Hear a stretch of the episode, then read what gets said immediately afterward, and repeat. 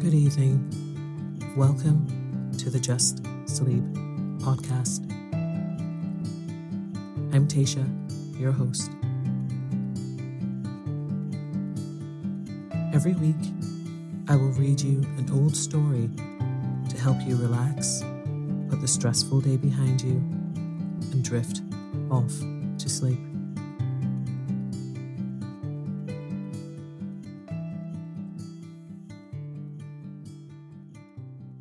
Occasionally, we will run ads in order to cover the costs of the production of the podcast. Rest assured, there will be no ads during or after the story.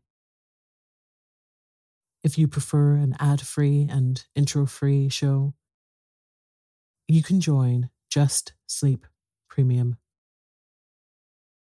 Visit justsleeppodcast.com slash support for more information.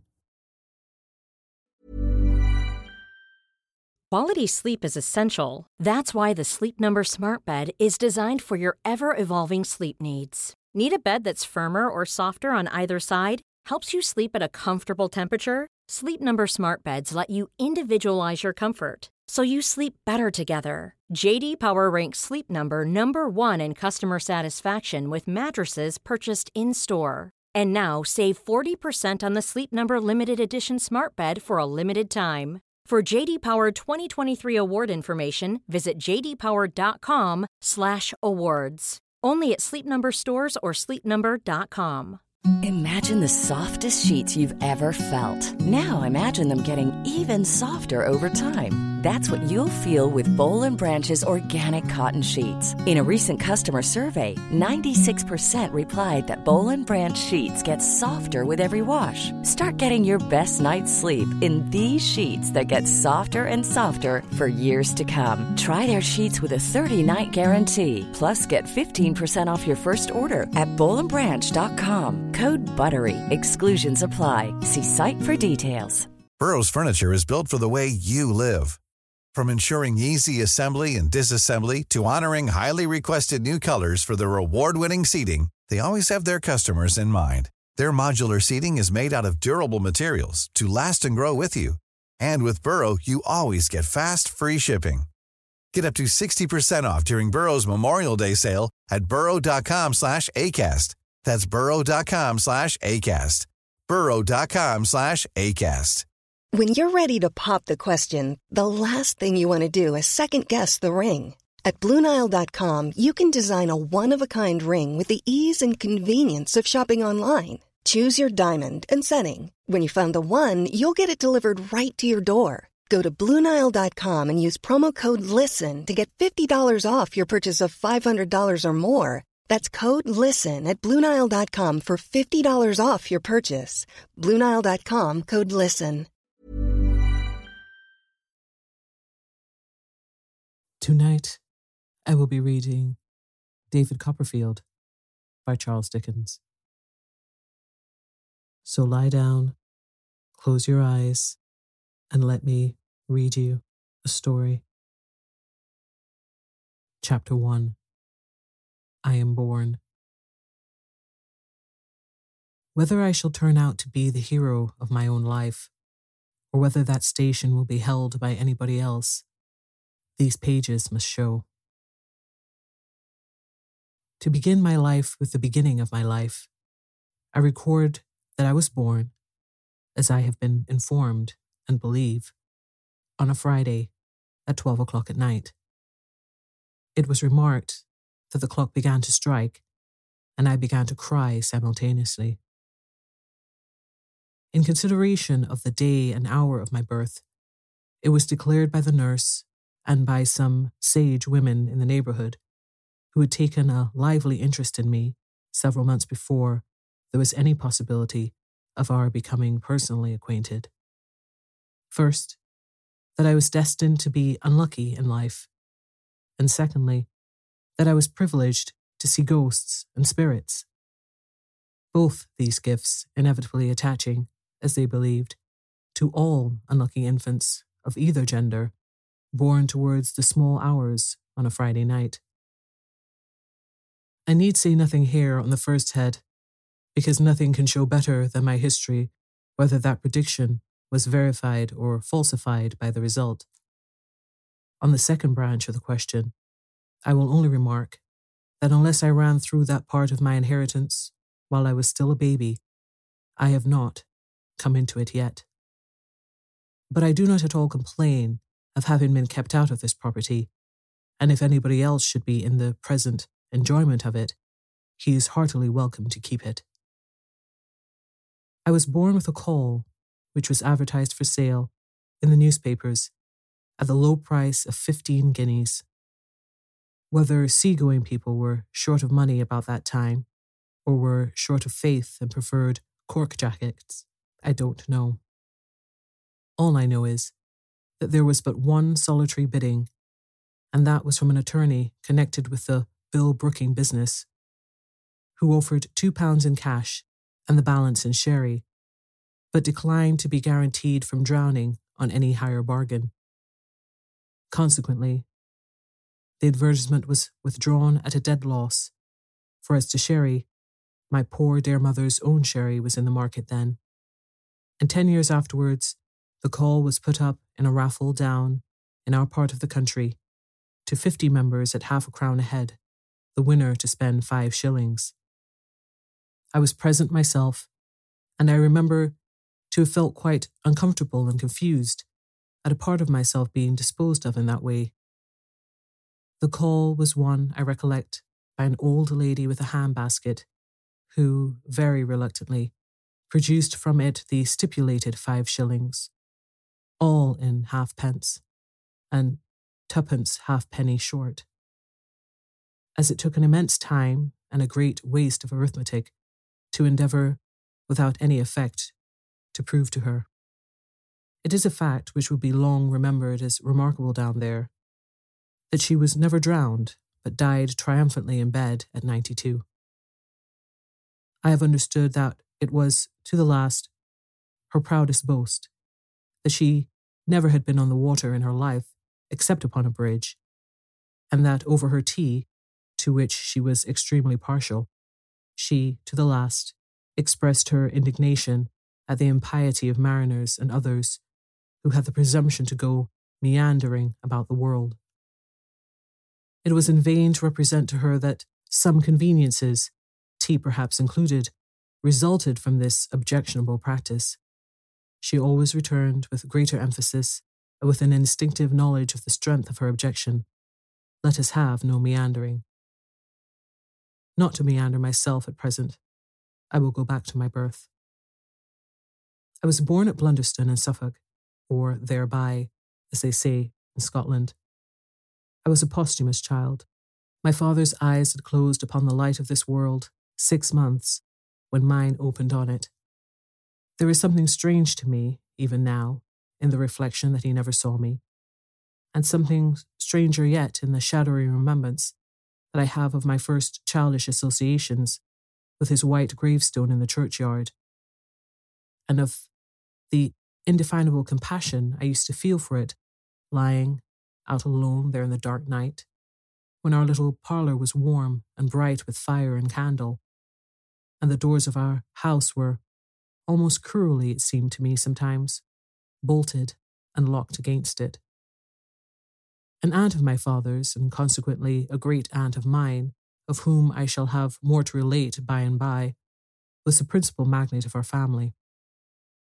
Miss Trotwood, or Miss Betsy, as my poor mother always called her, when she sufficiently overcame her dread of this formidable personage to mention her at all, which was seldom, had been married to a husband younger than herself, who was very handsome, except in the sense of the homely adage, handsome is that handsome does, for he was strongly suspected of having beaten Miss Betsy, and even of having once, on a disputed question of supplies, made some hasty but determined arrangements to throw her out of a two pair of stairs window.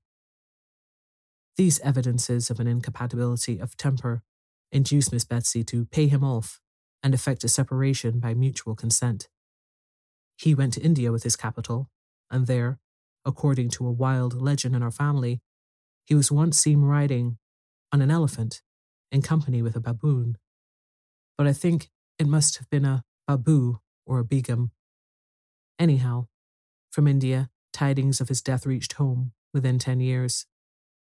How they affected my aunt, nobody knew, for immediately upon the separation, she took her maiden name again, bought a cottage in a hamlet on the sea coast, a long way off, established herself there as a single woman with one servant, and was understood to live secluded ever afterwards in an inflexible retirement.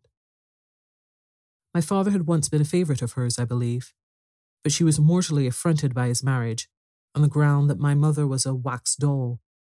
She had never seen my mother, but she knew her to be not yet twenty. My father and Miss Betsy never met again.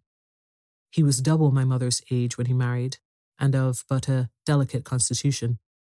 He died a year afterwards, and, as I have said, six months before I came into the world. This was the state of matters on the afternoon of what I may be excused for calling that eventful and important Friday. I can make no claim, therefore, to have known, at that time, how matters stood, or to have any remembrance, founded on the evidence of my own senses, of what follows.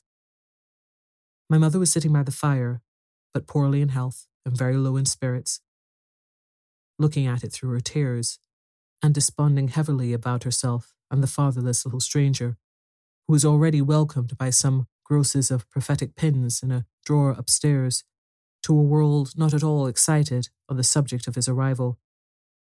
My mother, I say, was sitting by the fire that bright, windy March afternoon, very timid and sad, and very doubtful of ever coming alive out of the trial that was before her. When lifting her eyes as she dried them to the window opposite, she saw a strange lady coming up the garden. My mother had a sure foreboding at the second glance that it was Miss Betsy. The setting sun was glowing on the strange lady over the garden fence, and she came walking up to the door with a fell rigidity of figure and composure of countenance that could have belonged to nobody else. When she reached the house, she gave another proof of her identity. My father had often hinted that she seldom conducted herself like any ordinary Christian, and now, instead of ringing the bell, she came and looked in at that identical window pressing the end of her nose against the glass to that extent that my poor dear mother used to say it became perfectly flat and white in a moment.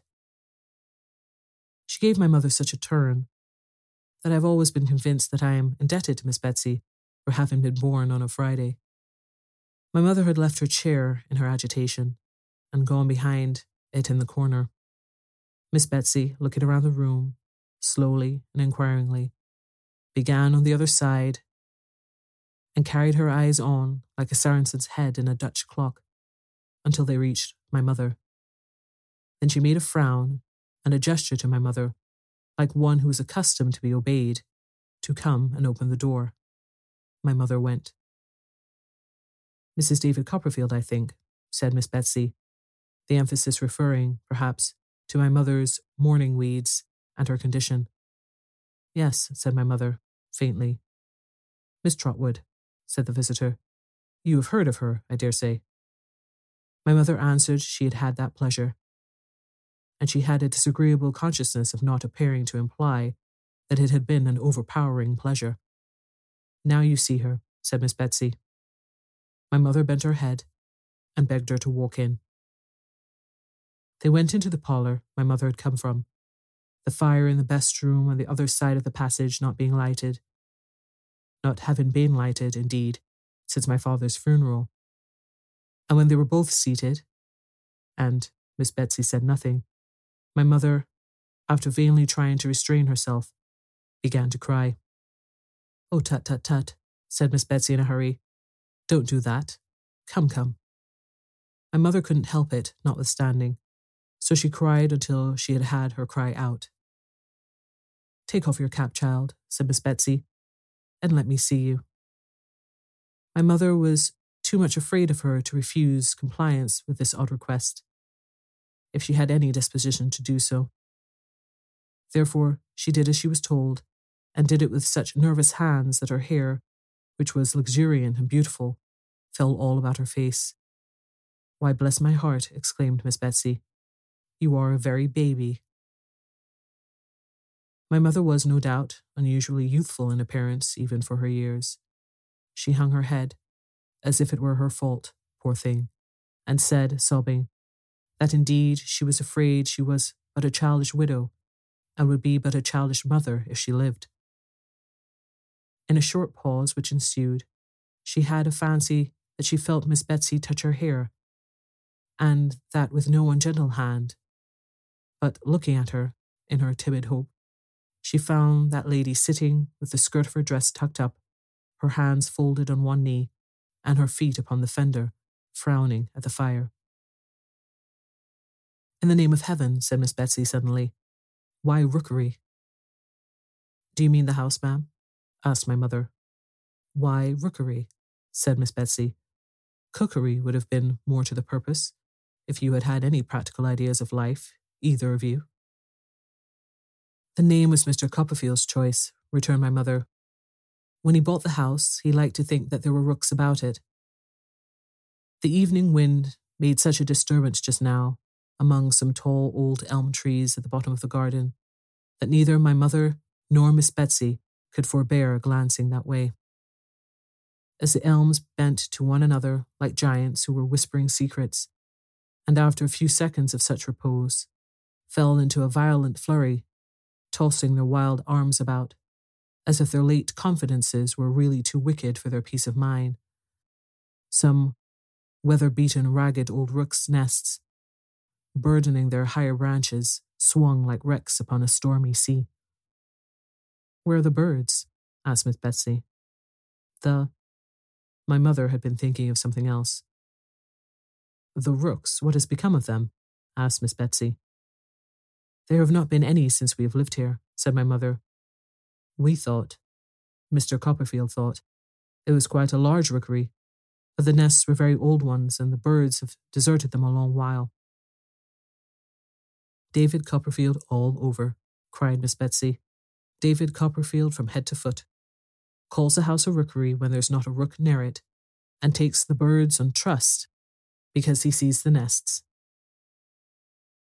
Mr. Copperfield, returned my mother, is dead, and if you dare to speak unkindly of him to me, my poor dear mother, I suppose, had some momentary intention of committing an assault and battery upon my aunt, who could easily have settled her with one hand, even if my mother had been in far better training for such an encounter than she was that evening.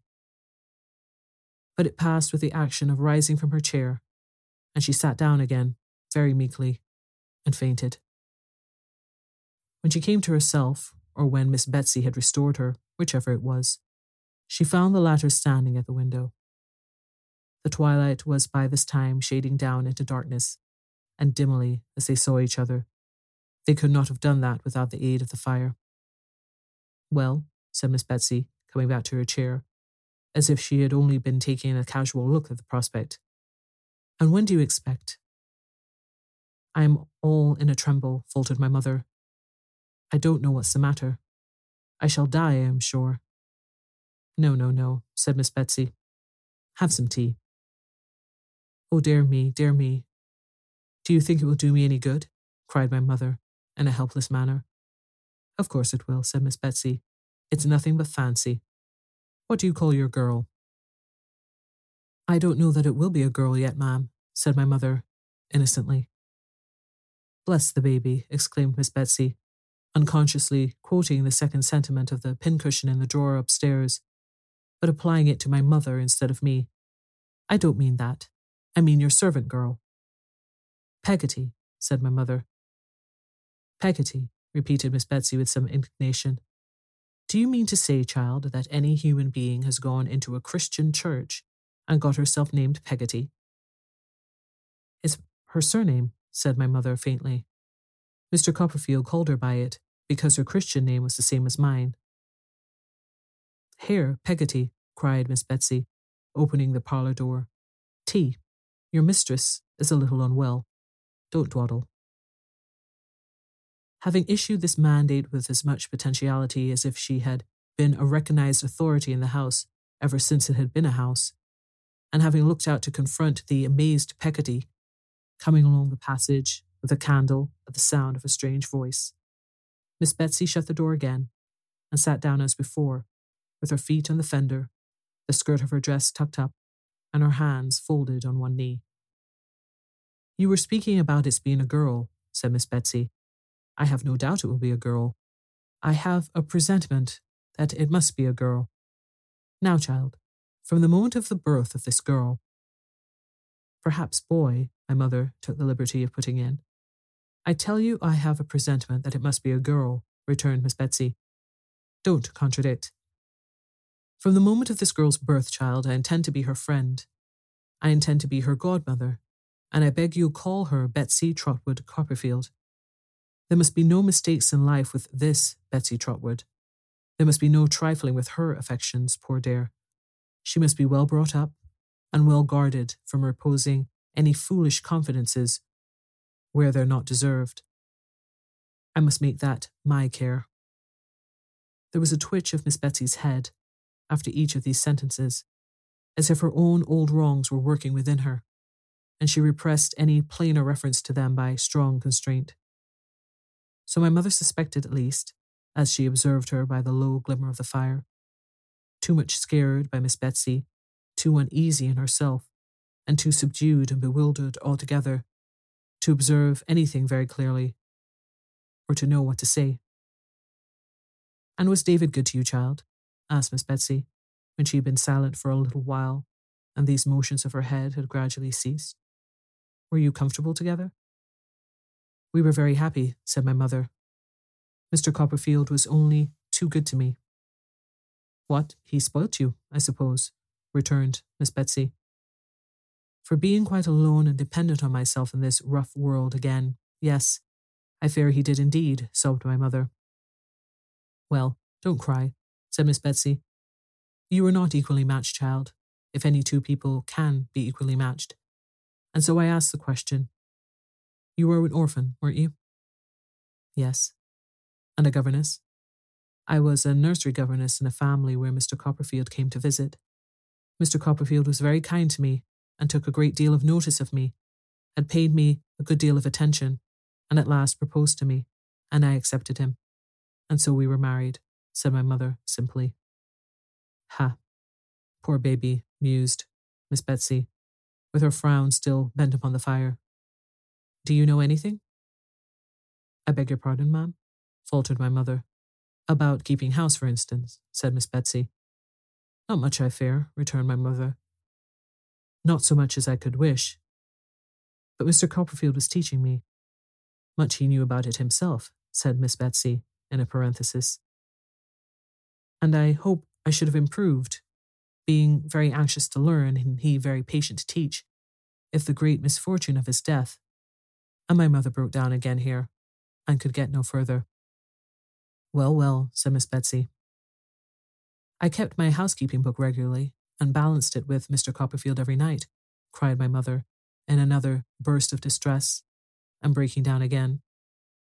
Well, well, said Miss Betsy, don't cry any more. And I am sure we never had a word of difference respecting it, except when Mr. Copperfield objected to my threes and fives being too much alike each other, or to my putting curly tails to my sevens and nines, resumed my mother, in another burst, and breaking down again. You'll make yourself ill, said Miss Betsy, and you know that will not be good for either of you. Come, you mustn't do it. This argument had some share in quieting my mother, though her increasing indisposition had a larger one. There was an interval of silence, only broken by Miss Betsy's occasionally ejaculating ha, as she sat with her feet upon the fender. David had bought an annuity for himself with his money, I know, she said, by and by. What did he do for you? Mr. Copperfield, said my mother, answering with some difficulty, was so considerate and good as to secure the reversion of a part of it to me. How much? asked Miss Betsy. A hundred and five pounds a year, said my mother. He might have done worse, said my aunt. The word was appropriate to the moment. My mother was so much worse that Peggotty, coming in with the tea board and candles, and seeing at a glance how ill she was, as Miss Betsy might have done sooner there had been light enough, conveyed her upstairs to her own room with all speed, and immediately dispatched Ham Peggotty, her nephew, who had been for some days past secreted in the house, unknown to my mother, as a special messenger in case of emergency, to fetch the nurse and doctor. Those allied powers were considerably astonished when they arrived within a few minutes of each other to find an unknown lady of portentous appearance sitting before the fire with her bonnet tied over her left arm, stopping her ears with jeweller's cotton. Peggotty, knowing nothing about her, and my mother saying nothing about her, was quite a mystery in the parlour, and the fact of her having a magazine of jeweller's cotton in her pocket and sticking the article in her ears in that way did not detract from the solemnity of her appearance. The doctor, having been upstairs and come down again, and having satisfied himself, I suppose, that there was a probability of this unknown lady and himself having to sit there face to face for some hours, laid himself out to be polite and social. He was the meekest of his sex, the mildest of little men. He sidled in and out of a room to take up less space. He walked as softly as the ghost in Hamlet, and more slowly. He carried his head on one side, partly in modest depreciation of himself, partly in modest propitiation of everybody else. It is nothing to say that he hadn't a word to throw at a dog. He couldn't have thrown a word at a mad dog. He might have offered him one gently, or half a one, or a fragment of one, for he spoke as slowly as he walked, but he wouldn't have been rude to him, and he couldn't have been quick with him for any earthly consideration. Mr. Chillip, looking mildly at my aunt, with his head on one side, and making her a little bow, said, in allusion to the jeweller's cotton, as he softly touched his left ear, Some local irritation, ma'am? What? replied my aunt, pulling the cotton out of one ear like a cork. Mr. Chillip was so alarmed by her abruptness, as he told my mother afterwards, that it was a mercy he didn't lose his presence of mind. But he repeated, sweetly, Some local irritation, ma'am? Nonsense, replied my aunt, and corked herself again at one blow. Mr. Chillip could do nothing after this but sit and look at her feebly as she sat and looked at the fire until he was called upstairs again. After some quarter of an hour's absence, he returned. Well, said my aunt, taking the cotton out of the ear nearest to him. Well, ma'am, returned Mr. Chillip, we are, we are progressing slowly, ma'am. Bah, said my aunt, with a perfect shake on the contemptuous interjection, and corked herself as before. Really, really, as Mr. Chillip told my mother, he was almost shocked, speaking in a professional point of view alone. He was almost shocked. But he sat and looked at her, notwithstanding, for nearly two hours, as she sat looking at the fire, until he was again called out. After some absence, he again returned. Well, said my aunt, taking out the cotton on that side again. Well, ma'am, returned Mr. Chillip, we are, we are progressing slowly, ma'am. Yeah, said my aunt, with such a snarl at him that Mr. Chillip absolutely could not bear it. It was really calculated to break his spirit, he said afterwards. He preferred to go and sit upon the stairs in the dark in a strong draught until he was sent again for. Ham Peggotty, who went to the national school and was a very dragon at his catechism, and who may therefore be regarded as a credible witness, reported next day that happening to peep in at the parlour door an hour after this, he was instantly descried by Miss Betsy, then walking to and fro in a state of agitation, and pounced upon before he could make his escape. That there were now occasional sounds of feet and voices overhead, which he inferred the cotton did not exclude, from the circumstance of his evidently being clutched by the lady as a victim on whom to expend her superabundant agitation when the sounds were loudest. That, marching him constantly up and down by the collar, as if he had been taking too much laudanum, she, at those times, shook him, rumpled his hair, made light of his linen, stopped his ears as if she confounded them with her own, and otherwise tousled and maltreated him.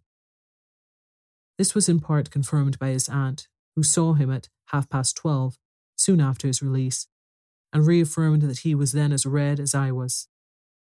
The mild Mr. Chillip could not possibly bear malice at such a time, if at any time. He sidled into the parlour as soon as he was at liberty, and said to my aunt in his meekest manner, Well, ma'am, I'm happy to congratulate you. What upon? Said my aunt, sharply. Mr. Chillip was fluttered again by the extreme severity of my aunt's manner, so he made her a little bow and gave her a little smile to mollify her. Mercy on the man, what's he doing? cried my aunt impatiently. Can't he speak? Be calm, my dear ma'am, said Mr. Chillip in his softest accents. There's no longer any occasion for uneasiness, ma'am. Be calm. It has since been considered almost a miracle that my aunt didn't shake him and shake what he had to say out of him. She only shook her own head at him, but in a way that made him quail. Well, ma'am, resumed Mr. Chillip, as soon as he had courage, I am happy to congratulate you. All is now over, ma'am, and well over. During the five minutes or so that Mr. Chillip devoted to the delivery of this oration, my aunt eyed him narrowly. How is she? Said my aunt, folding her arms with her bonnet still tied on one of them. Well, ma'am, she will soon be quite comfortable, I hope, returned Mr. Chillip. Quite as comfortable as we can expect a young mother to be under these melancholy domestic circumstances. There cannot be any objection to your seeing her presently, ma'am. It may do her good. And she? How is she? said my aunt, sharply. Mr. Chillip laid his head a little more on one side and looked at my aunt like an amiable bird.